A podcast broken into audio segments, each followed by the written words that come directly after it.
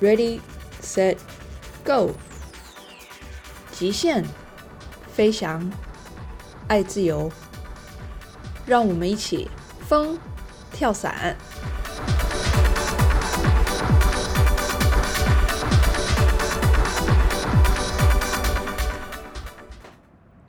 大家好，欢迎收听今天的风跳伞。今天呢，是我们一个番外篇，我没有请任何的特别来宾。主要呢，我是想要来讲讲一些跳伞我们很容易遇到的一些问题。平常我带的学生比较多，然后呢，大部分的学生都很容易在 C 一这个关卡卡关。C 一这个关卡，它主要是在做什么呢？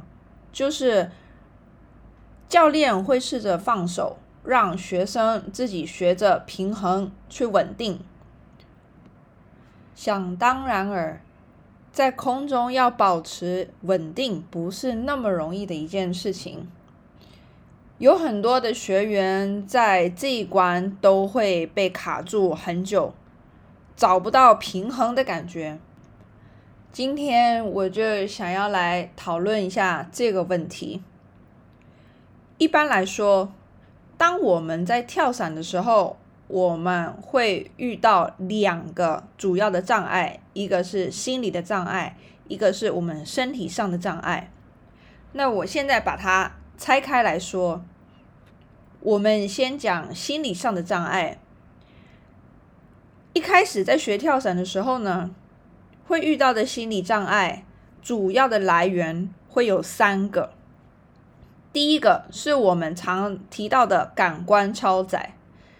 感官超载的意思就是说，因为你的大脑对于自由落体这个概念还不是很熟悉，所以呢，当你现在在以高速坠落的时候，自由落体的时候，你的大脑会不知道要怎么反应。所以我们就会出现脑中一片空白的这种情况。第二种心理的障碍，它是来自于压力。这个压力呢，有可能是内部你自己给自己的压力，也有可能是外部别人给你的压力。那也有可能是因为哦，你在考虑自己金钱财力上的问题，或者是你的面子问题。这是我们会比较常遇到的第二种心理障碍。第三种的心理障碍，这是每一个人一定都会有的，那就是恐惧。每一个来学跳伞的人，一定都会对于跳伞有某一种的恐惧。我常常跟学生讲说，如果你不害怕，我反而才会害怕。那。这个恐惧呢，在适当程度下，你有这个恐惧，它可能会给你带成正面的结果，它可能是好的。但是呢，一旦你的恐惧、你的压力大到了一定程度，那它可能就会产生比较不好的一个结果。我很常跟学员举一个例子，我会跟他们玩一个游戏。我会说好，请你现在心里不要想大象。那请问你现在脑海中浮现的第一个景象是什么？一般来说都会是大象。所以这就很像是在跟你的大脑玩一个心理的游戏。所以你不要让你自己想到大象，你可能要反过来想，好，我要想海豚，海豚，海豚。这样你心里就不会有大象的影子了。跳伞其实也很类似，我们拿 C 一这个阶段来举例。C 一这个阶段呢，学员应该要求的是什么？是自己能够稳定。好，所以说呢，与其你去想说我不要旋转或不要翻，那你。应该要想说好，我要如何来稳定，或者是你心里就一直想着稳定、稳定、稳定。这样子它就可以帮助你在你的心里面的这个障碍比较容易跨过。再来，我们来讲一讲身体上会遇到的障碍。基本上，身体上会遇到的障碍大概分两种。第一个就是你的身体的协调性，第二个就是你自己对于你自己本身身体的觉知。协调性的话呢，如果你一般有在运动的话，那你的协调性应该都会比没有在运动的人稍微好一些。但是呢，你有协调性，就表示你对你自己的身体有一定的认知吗？答案是不。什么叫做对你自己的身体有一定的认知？我们可以举个例来说，就拿呼吸这件事情，你每天无时无刻都在做这件事情，你都在呼吸。但是你自己有没有感觉到你现在正在呼吸？那你现在正在呼吸，你的吸气，你是吸到你的胸部里面，还是腹部？那吸到腹部里面，你是吸到上腹部还是下腹部？你对于你自己的呼吸上有没有这样子的认知？就拿我前一阵子练习瑜伽的时候，老师让我们练习了一个内负压来做例子。在课堂上，老师要我们练习内负压。内负压的意思就是说，你吸气，你把气体吸到你自己的腹部里面，让你的腹部前后左右都被撑开来。好，吐气的时候呢？你要维持整个腹部被撑开、外推的那个感觉，但是你把你腹部中的空气吐了出来，这个东西就是要透过不断、不断、不断的练习。跳伞也是一样，跳伞呢，基本上简单来说，就是在空中找到一个平衡感。那它一定会比你平常在平地在地面上找平衡感难度还要再大很多。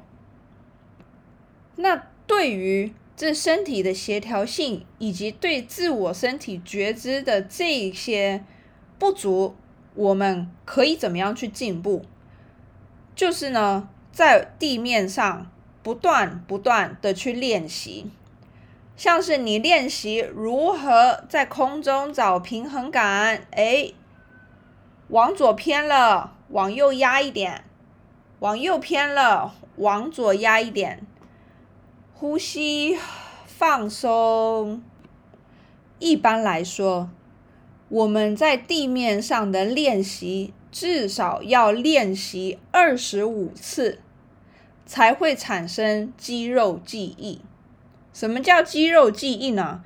也就是说，让你的肌肉去习惯那个动作，你不用去想，你就可以反射性的呢把动作做出来。所以你必须要练习至少二十五次，你才开始有这个肌肉记忆。所以很多人呢。常常会说：“哎，我有练习了呀，我在家里练习了好多次。但是呢，在地面上表现出来的，哎，其实没有什么太大的问题。等到我们上天去跳伞了，才会又发现，哎，我在空中的动作跟我在地面上的动作是完全不一样的。这个呢，就表示你练习的还不够。”所以，其实所谓练习，并没有够的一天，也没有够的一次。你就是不断、不断、不断的做。当你做的越多，那你之后的表现就会越好。这个肌肉记忆其实也是克服感官超载的一个方法。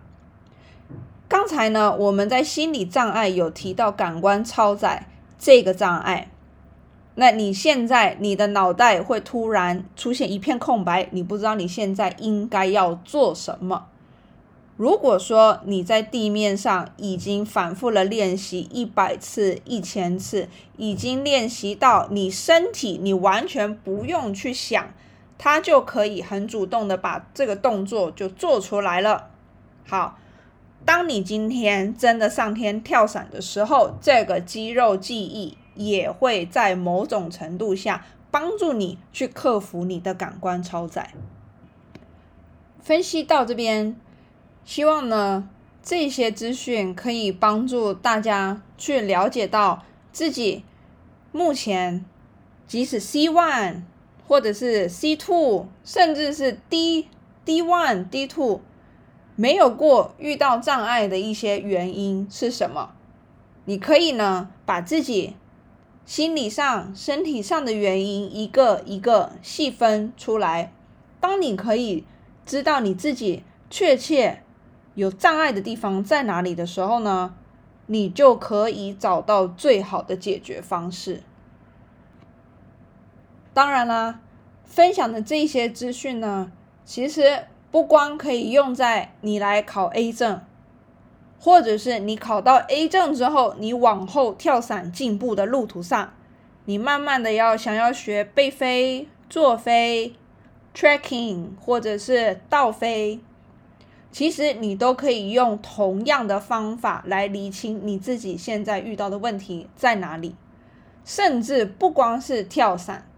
当你今天准备可能要去教课啊，或者是要去演讲啦，或者是你今天要跟老板报告啊，你也可以从这个地方去着手去厘清你现在哎问题在哪里，我要怎么让自己变得更好。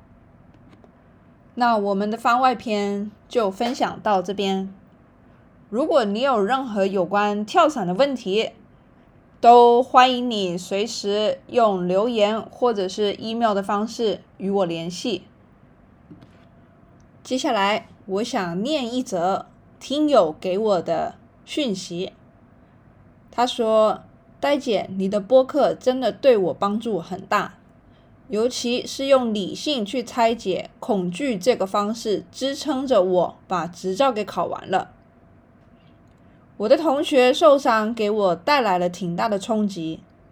我去年离开的时候，是真的对于跳伞这件事情产生了特别大的恐惧。在过去的这一年，我有时候晚上睡不着觉，会在脑子里过出舱流程。基本上想到在机门和教练确认左、右、抬头这个部分，我就会心跳加速。直到听完那期节目，我才有认真思考我为什么会害怕，才开始用逻辑去面对恐惧。我之前有给你说过，我来之前把我各种银行卡信息交给朋友。以防万一，其实也是这个逻辑拆解之后的面对方式。就是我既然选择了要做这件事情，就要面对这件事情可能带来的最坏后果。如果我对最坏的后果有了预案，那我也没我也就没有这么害怕了。而且在我听完了你所有的播客之后。对跳伞这件事情本身有了一个新的认知。这个运动的参与者有这么多，受受伤在所难免。但只要在正确的时间做正确的事，这个运动就会是安全的。跳伞之于我这个系列，让我感受到不同人对于跳伞这个行为的看法和不同的乐趣。和伊卡路斯的访谈也特别棒，这个真的是对于我来说是一个全新的视角。亦庄那期也满足了我极大的好奇心，就是每次在开车的时候听播客，所以听完没办法留言，而且在中文互联网甚至都没多少有跳伞专业人士做信息分享的时候，就做了这么好的一个播客。真的太棒了，谢谢呆姐。非常感谢这位听友给我的反馈，这其实给我很大的鼓励。因为其实我也不太知道都有谁在听我的播客，也没有太多人给过太多的反馈，所以呢，你给了我这个评价，对我来说帮助非常非常的大，也非常感谢你的收听，我会继续加油。如果你喜欢我的节目，别忘了订阅和分享哦。风跳伞，我们下次见。